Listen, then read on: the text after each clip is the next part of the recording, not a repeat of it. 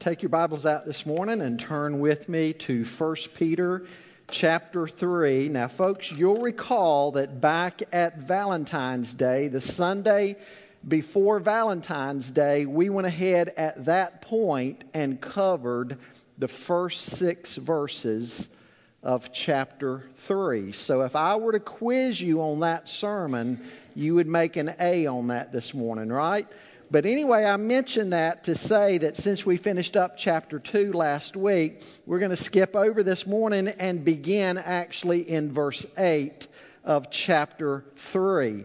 And we're looking this morning at Christian attitudes about brothers in the church and enemies outside of the church. And so, if you would stand with me for the reading of God's Word, and it would be helpful later on in the message if you would also have Philippians chapter 2 handy, uh, Matthew chapter 5, I'll go over these again, and Exodus 21. Philippians 2, Matthew 5, and Exodus 21 for later on uh, in the context of the message. Let's begin reading at verse uh, 8 of chapter 3. Uh, Peter says, finally, all of you have unity of mind, sympathy, brotherly love, a tender heart, and a humble mind. Do not repay evil for evil or reviling for reviling, but on the contrary, bless. For to this you were called, that you may obtain a blessing. For whoever desires to love life and see good days, let him keep his tongue from evil and his lips from speaking deceit. Let him turn away from evil and do good. Let him seek peace and pursue it. For the eyes of the Lord are on the righteous, and his ears are open to their prayer, but the face of the Lord is against those who do evil. Now, who is there to harm you if you are zealous for what is good? But even if you should suffer for righteousness' sake, you will be blessed. Have no fear of them, nor be troubled, but in your hearts honor Christ the Lord as holy, always being prepared to make a defense to anyone who asks you for a reason for the hope that is in you. Yet do it with gentleness and respect having a good conscience, so that when you're slandered, those who revile your good behavior in Christ may be put to shame.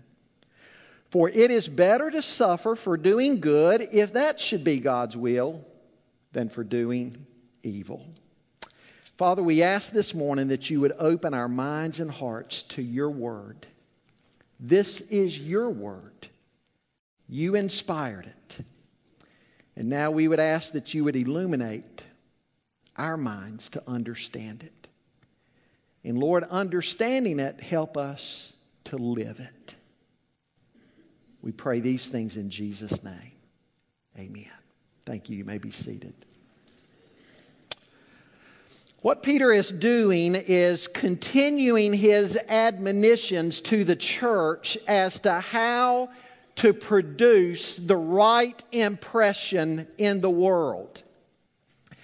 Why should we, as believers in the Lord, even necessarily care about our impression to the world? If we're saved, if we're heaven bound, and the world is going to persecute us anyway, then let's just leave them alone and let them go to hell. We'll gather in here and have our holy huddle and praise the Lord as we should do and just let the world go its way. But you see, folks, we can't do that and be faithful to the gospel, can we?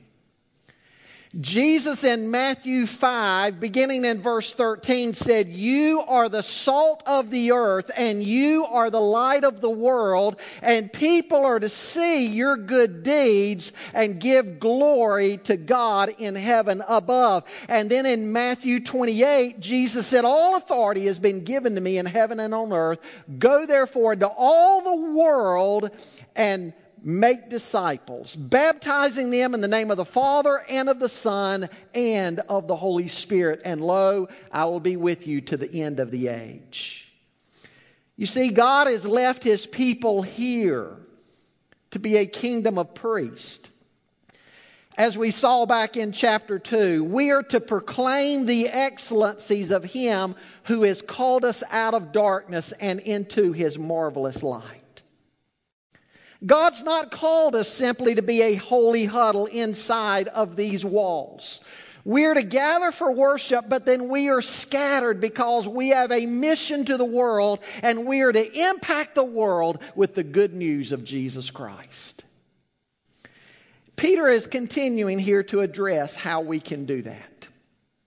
What we're going to see this morning is that both within and without the walls of the church, our Christian faith is to influence all of our relationships. Again, it's not a new thought.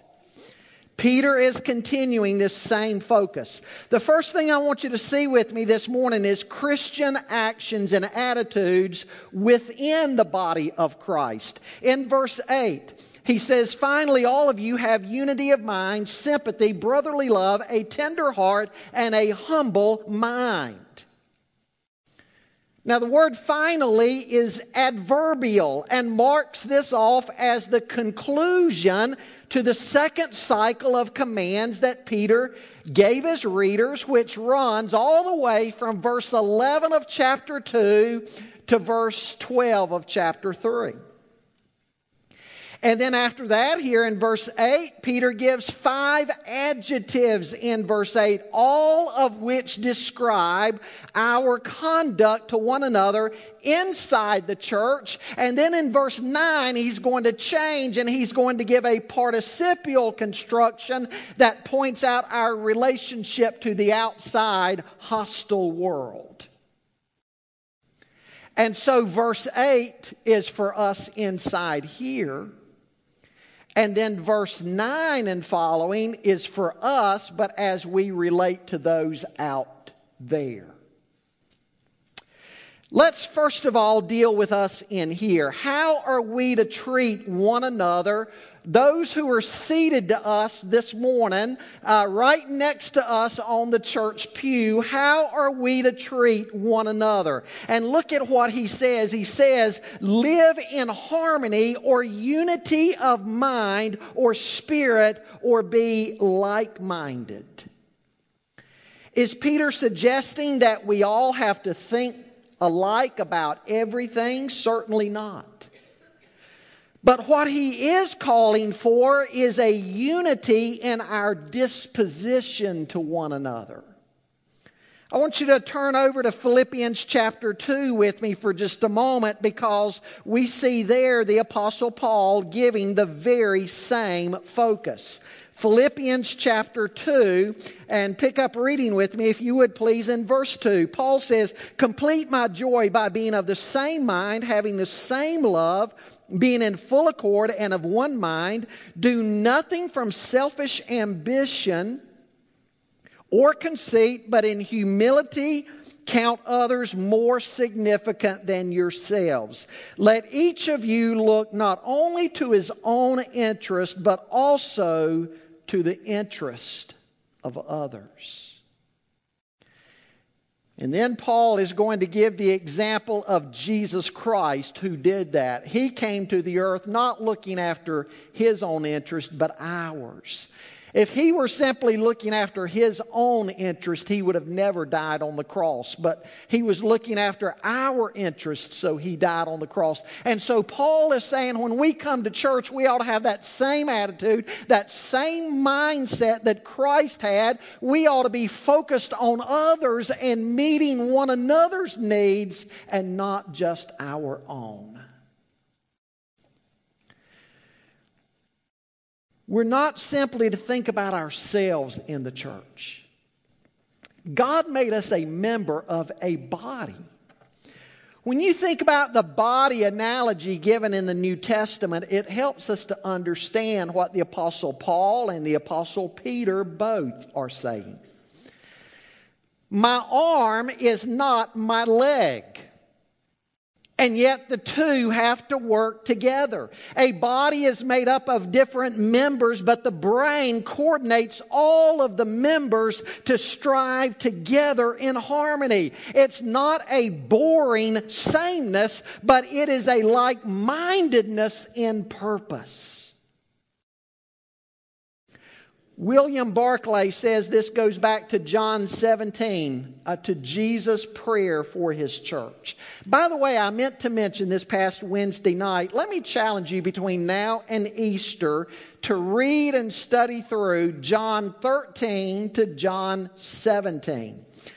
John 13, uh, we see Jesus there in the upper room with his disciples, and he washes their feet, and he gives the lesson there that we are to serve one another, even in very humble tasks. And he closes out chapter 13 by saying that we're to love one another, that the thing that's going to make the church stand out to the world is our love for one another. That's what's going to get their attention.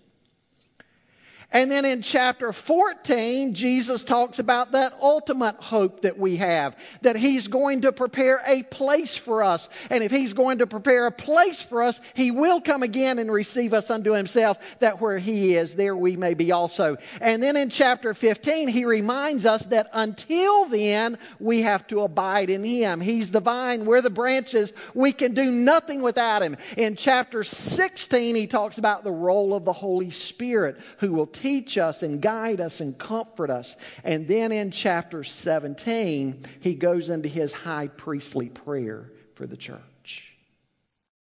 Great section of scripture to read leading up to Passion Week when Jesus was arrested and suffered. Again, I commend John 13 to 17 to you to read and study that between now and, and, and Easter. What Peter, again, what Peter is doing here is admonishing us to have a unity of, of disposition toward one another. We're to love one another. And, and, then he says that, that there is to be a sympathy in our hearts toward one another. You see, different believers will suffer different things at different times. You may not be suffering anything right now in your life, but chances are somebody in your Sunday school class is. And guess what? Next month, they may not be suffering, but you may be. And so there needs to be a mutual sympathy. And then Peter mentions brotherly love. I spoke of that a moment ago from John 13. Jesus said in verse 34 of John 13, A new commandment I give to you that you love one another just as I've loved you. You also are to love one another. By this, all people will know that you're my disciples if you have love one for another. By the way, in that love one for another, I appreciate so much the way you just you show your love for one another. You have you have fun with one another. We're very serious around here about the gospel. Very serious, okay? But we also have fun together, don't we? Isn't that a good mark for a church? I got to tell on somebody. You know how David Fink gives me problems all the time, right? And you know it's in love. Well, I got him good yesterday. I mean, I got him good. We laid Kermit Tucker to rest, George Tucker's brother. Now look at your look at your watch calendar right now. What's today's date? What does that mean yesterday's date was? Okay. Uh, Kermit was buried up at Cloverleaf in 29, uh, Carolina Memorial Gardens. He's buried up there. Families gathering yesterday for the meal and the visitation. We're about to go into the service a little bit later on. And I called David and I said, David, we got a problem. And he said, What? I said, You know Kermit's being buried today, right? The funeral and burial. Yeah, yeah, yeah, yeah. I said, Well, David, I'm up here at the church looking at the cemetery and there's no grave dug. David's in charge of all, all, that. He said, What? I said, There's no grave. I said, The family's here. We're about to have visitation and a funeral. And David, we don't have anywhere to put a body. He started panicking. I mean, he and he turned to Brenda on the phone. You could hear him talking to Brenda. He said, Scott, nobody let me know. I said, the church office didn't call you or the funeral home didn't call you. No, nobody called me to get the grave ready. Oh no, oh no. Scott, what am I going to do? I said, David, you may want to start by looking at the date on your watch.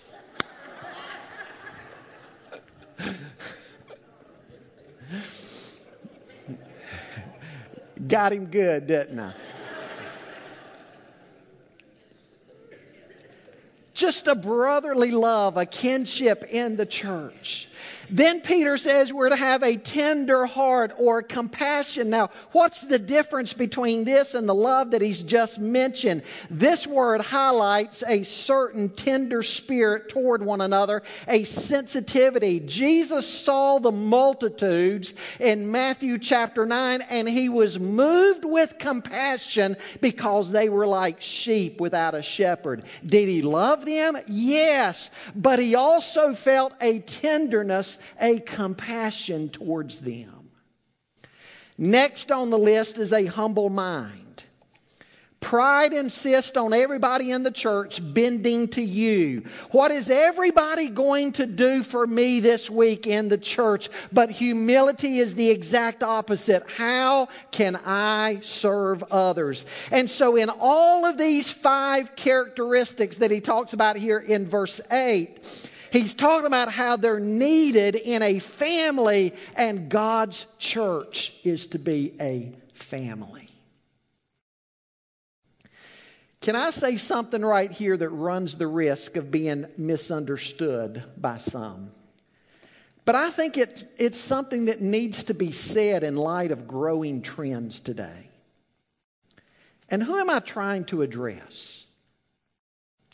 I'm trying to address that person who might be that Sunday morning worship service person only. And maybe even that just occasionally. We've seen, we've seen trends in America in the last decade or so where these warehouse type churches, maybe, maybe hundreds, even thousands, pour in for a Sunday morning service. And praise the Lord for the numbers some of them are reaching. That's, that's, not, my, that's not my beef at all.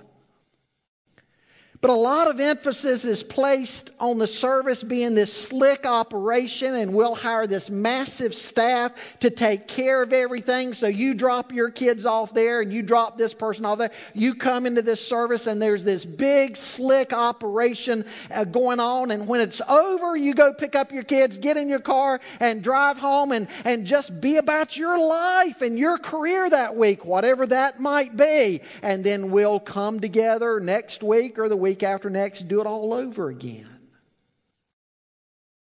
Not much of an emphasis on a family. I read passages like this in the Bible, and it seems to me that the New Testament is telling us that, that there is something more to a church family than just a Sunday morning gathering. We're to be invested in one another throughout the week. We're to be praying together, visiting together, ministering together, serving together, studying together. We're to be doing life together, you might say. It's not some type of big show and then we just all jump in our cars and leave. I, think it's that we become this society today where everybody is so anonymous with everybody. You drive into your neighborhood, the garage door goes up, you pull your car in, it comes down, you go in your house house and you don't even know your neighbors. And that same kind of trend is coming into the church. Nobody knows anybody. Nobody, nobody does anything together. We just drive in, pour in at the last amen. Everybody scoots out and, and has nothing to do with one another other than Sunday morning. Folks, it seems to me like that's a fatal flaw with what the New Testament is trying to teach us about the church. There's even a trend now you go into a church and the preacher won't even be there. He'll just be up on a big screen. I kind of like what Mark Dever in Nine Marks Ministry says about that. There, there's a problem with that because isn't ministry supposed to be incarnational? But all these trends we see going on in the church today that if we're not careful, it, it, sort of, it tears apart what the New Testament is saying. And all of the analogies that the New Testament gives about the church it is a body. We're different members, but we're members of one another. And you put us together and we worship and serve and pray and study and do life together and we complement one another. We complete one another. That's the church. And in this culture today, we're moving so much away from that. And I think it's a mistake. I think it is a violation of the New Testament theology about the church. Peter is, again, he, he's, he's, he's saying here how a church is to operate together. Well, after talking about Christian actions and attitudes within the body of Christ, Peter turns next to address Christian actions and attitudes to those outside the body of Christ. Beginning there in verse 9.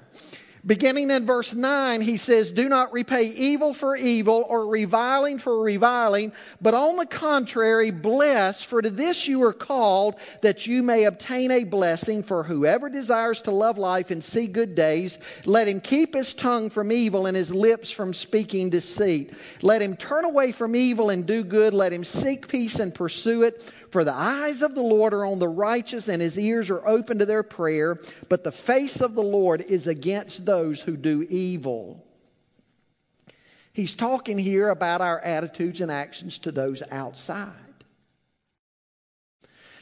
Now, folks, at times we criticize Peter, don't we? We criticize him in the Gospels for how quick tempered he could be, and sometimes Peter just didn't seem to get it.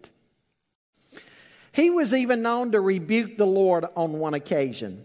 When, when, uh, when Jesus said he was about to go into Jerusalem and suffer and be crucified, Peter said, No, no, no that's never going to happen to you, Lord. And, and Jesus said, get, get thee behind me, Satan, for you're not minding the things of God.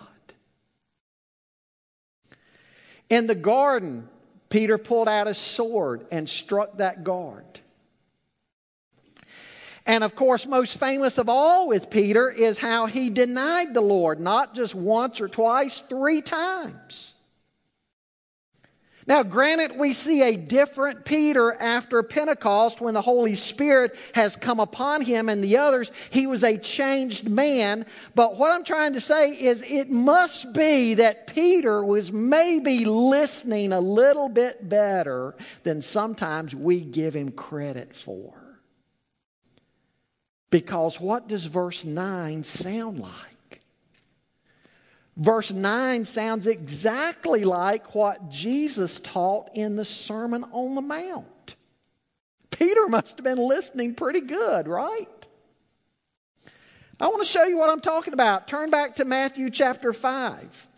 In Matthew chapter 5, beginning there in verse 39, listen to what Jesus is saying there. And again, tied in with verse 9 of our text this morning. Uh, beginning there in verse 39, Jesus said, But I say to you, do not resist. Well, let's back up to verse 38. You've heard that it was said, an eye for an eye and a tooth for a tooth. But I say to you, do not resist the one who is evil. But if anyone slaps you on the right cheek, turn him the other also. And if anyone would sue you and take your tunic, let him have your cloak as well. And if anyone forces you to go one mile, go with him two miles. Give to the one who begs from you, and do not refuse the one who would borrow from you. You've heard that it was said, You shall love your neighbor and hate your enemy. But I say to you, love your enemies and pray for those who persecute you, so that you may be sons of your Father who is in heaven. For he makes the sun to rise on the evil and the good, and sends rain on the just and the unjust. For if you love those who love you, what reward do you have? Do not even even the tax collectors do the same.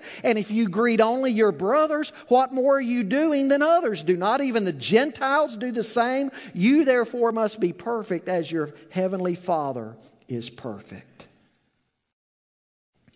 Sounds like what Peter is saying here in verse 9, isn't it?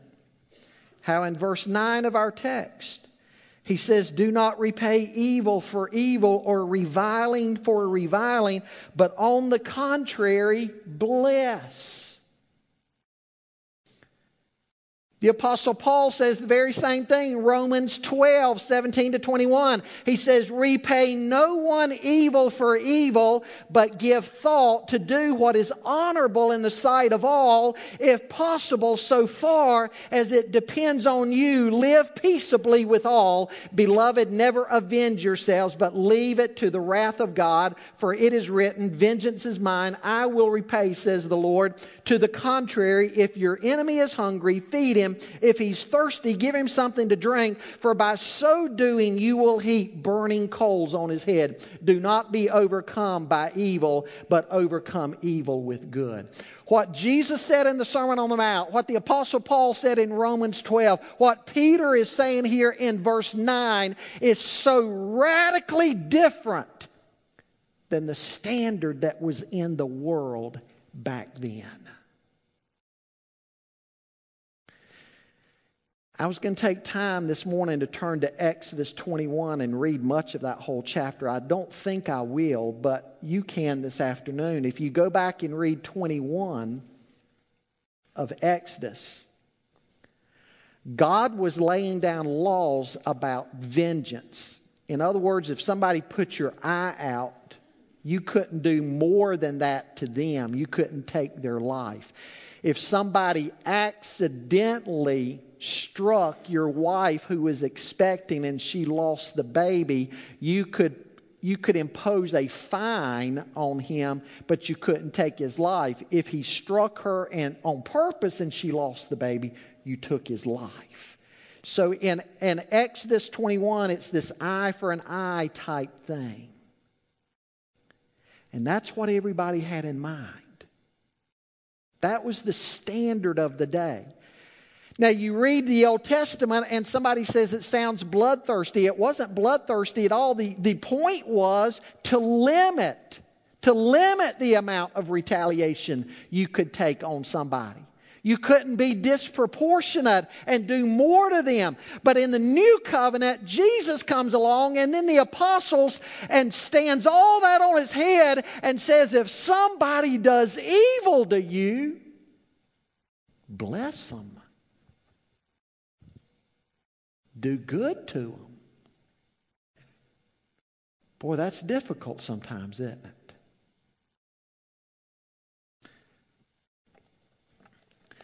But look at verses look at verses 10 and following what Peter is saying. For whoever desires to love life and see good days, let him keep his tongue from evil and his lips from speaking deceit. Let him turn away from evil and do good. Let him seek peace and pursue it. For the eyes of the Lord are on the righteous and his ears are open to their prayer, but the face of the Lord is against those who do evil.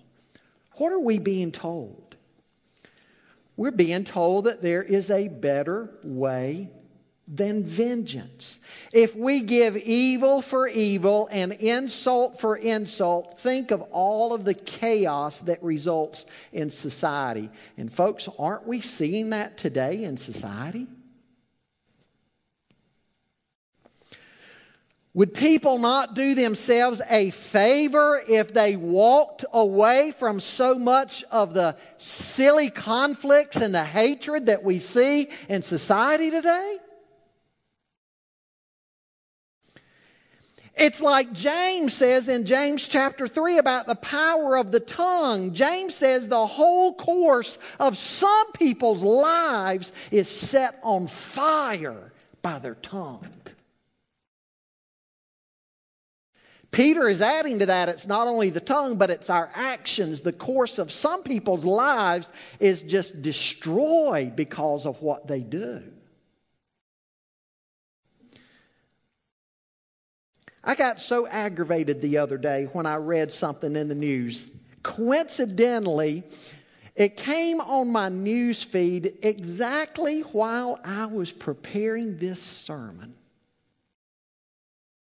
And I thought, that's probably not coincidence. But I got so aggravated about it because I, I love animals. And it was a story about a guy down in Puerto Rico. You might have read the story, you might have seen it. A guy down in Puerto Rico outside of San Juan, he and his girlfriend got in a fight. He hit her. Then he grabbed up her little two month old chihuahua and he bit the head off of the dog. Gruesome story. Gruesome. Well, the guy has gotten seven years in prison. Seriously, seven years is what they've sentenced him to. Think about this a guy and his girlfriend get in a fight, and he does something stupid like it's not stupid. I, sounds demonic. Sounds demonic to me. But here's a guy who's done something. Think about it. Here is a young man because he couldn't do something like the New Testament is telling us here. Because he couldn't walk away, he couldn't bless. He had to return evil for evil, insult for insult. Here's a guy that is going to blow seven years of his life. And even if he gets paroled early, think of everything he's going to be exposed to in prison. The young man has probably ruined his life.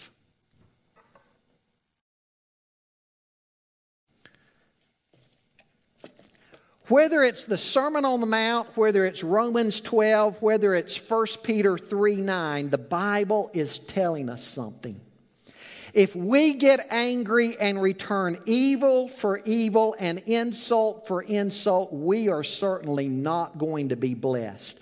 We aren't going to be inheritors of a blessing. In fact, we're probably going to end up doing something that could cost us dearly. Who knows if it's something like road rage you do in a split moment and somebody loses their life, guess what? You might even sit in jail the rest of your life.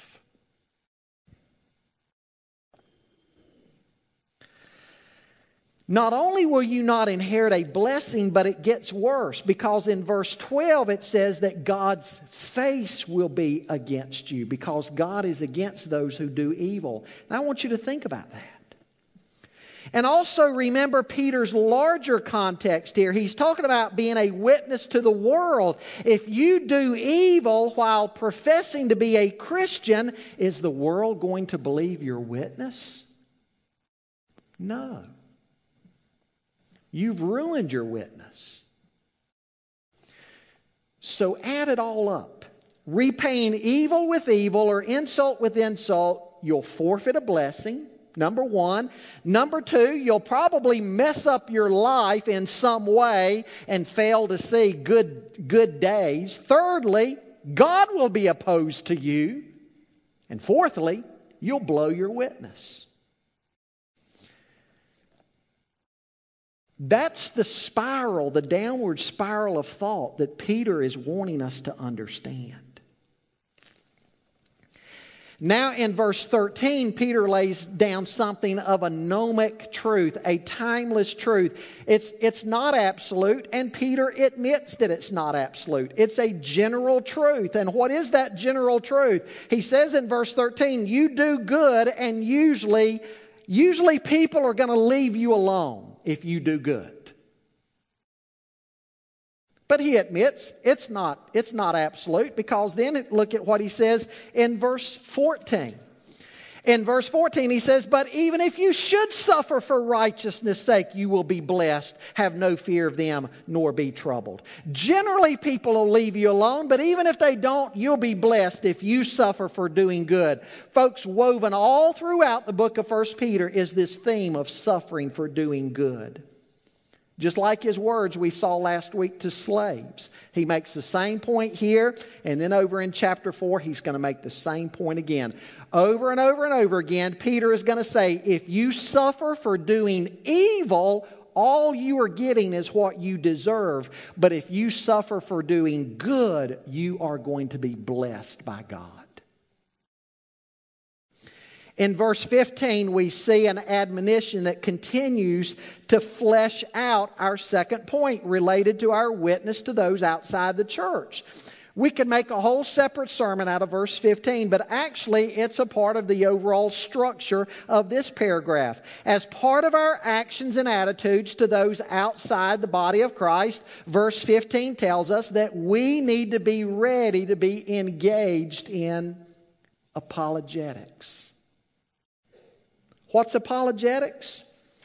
Giving a defense of the Christian faith. We need to be ready to tell the unbeliever why we believe and act the way we do. Society might wonder why would you Christians want to be swimming upstream against the culture? Why not just go along to get along? Why would you want to suffer for doing good? Peter says, Well, here's your opportunity to witness. When the culture doesn't understand why you're trying to live right side up in an upside down world, what that is going to do is give you the opportunity to tell them. Now, next week, we're going to see how Jesus suffered for doing right. His suffering had a purpose. It was to wash away our sins and bring us to God. So, Jesus' suffering had a purpose. But Peter is saying, Your suffering here has a purpose because your suffering allows you to tell the unbeliever why you're going through what you're going through. But notice that he tells us at the end of verse 15 how we are to do it. We don't need to tell the unbeliever, you know, you are really stupid for being an atheist. How in the world could anybody be so stupid for being an atheist? That's probably not going to get you very far with them, is it? And so he says, give your defense with gentleness and respect. Here again, he mentions having a clear conscience and suffering for doing good versus evil. When you go to bed at night, do you have a clear conscience in how you have lived for Christ that day? That's your goal. You might ask, can anybody do what Peter is suggesting? Not in human strength, but aren't you glad the Christian life doesn't depend on human strength? Some years ago, I told you a story about a couple, a couple not very far away from where you're seated here this morning in this church. On April 6, 2000, Ricky and his wife Tanya, Ricky and, and excuse me, Tony, Ricky and Tony Sexton were taken hostage inside of their Wytheville, Virginia home. They were taken captive by a fugitive couple who was out on a crime spree. Tony had taken their dog outside when Dennis Lewis, 37 years of age, and Angela Tanner, 20 years of age, came speeding up into the sexton's driveway, pulled out handguns, and yelled at Tony to get back inside of the house. Inside, the sextons turned their hostage experience into an opportunity to demonstrate the gospel. They listened to their captives' troubles, they fed them, they read to them from the Bible, they prayed with them, they watched gospel videos together. During negotiations with the police, Ricky Sexton refused his own release when Lewis and Tanner suggested that they might simply end the standoff by committing suicide. The standoff had an unusual ending. Before surrendering to police, Angela Tanner left $135 and a note for the Sextons that read, Thank you for your hospitality. We really appreciate it. I hope he gets better. We wish you luck and love. Please accept this. It's really all that we have to offer. Love, Angela and Dennis.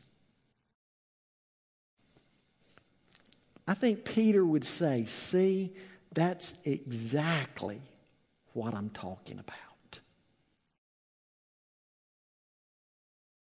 Let me ask you to bow your heads this morning, if you would please.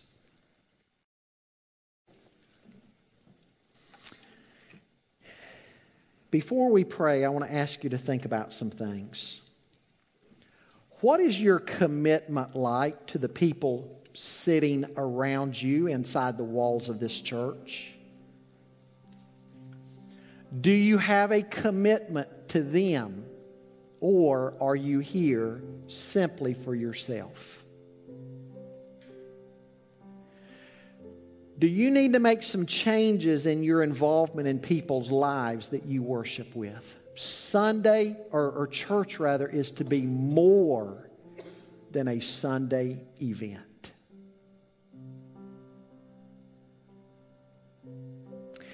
Last Sunday night in my small group, the question was asked What do you remember most about church from when you were growing up? What's some of the greatest experiences that you had?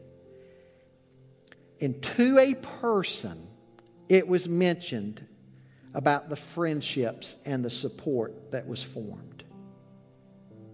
Maybe the memory of a youth group experience. Maybe it was a circle of friends that got together each week outside of church. One gentleman mentioned that every single week, after very, very, very long church services, it was dinner on the grounds every single week, and people stayed at church for hours and hours up into the afternoon. But in each case, the memories that people stated as they went around the room had to do with what Peter said here to Christians in verse 8 about our relationships with one another. Don't cheat yourself of that. Not only does the body of Christ lose, but you lose you lose wonderful experiences. What about your testimony to outsiders? Are you willing to change the way you operate so you can give a defense of your faith?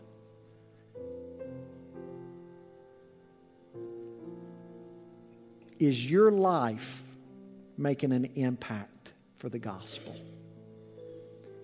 Inside the church and outside the church. Lord, may it be so. Thank you for this church family. And Lord, help us to be a family. A family that prays together, studies together, worships together, encourages one another, a family. And God, help us to be that salt and light to a very dark culture. That we would not return evil for evil or insult for insult, but that we would respond differently so that people would say, How can you do that? And then that gives us the opportunity to tell them, to tell them about you. Lord, help us to be a transformed people. In Jesus' name we pray. Amen.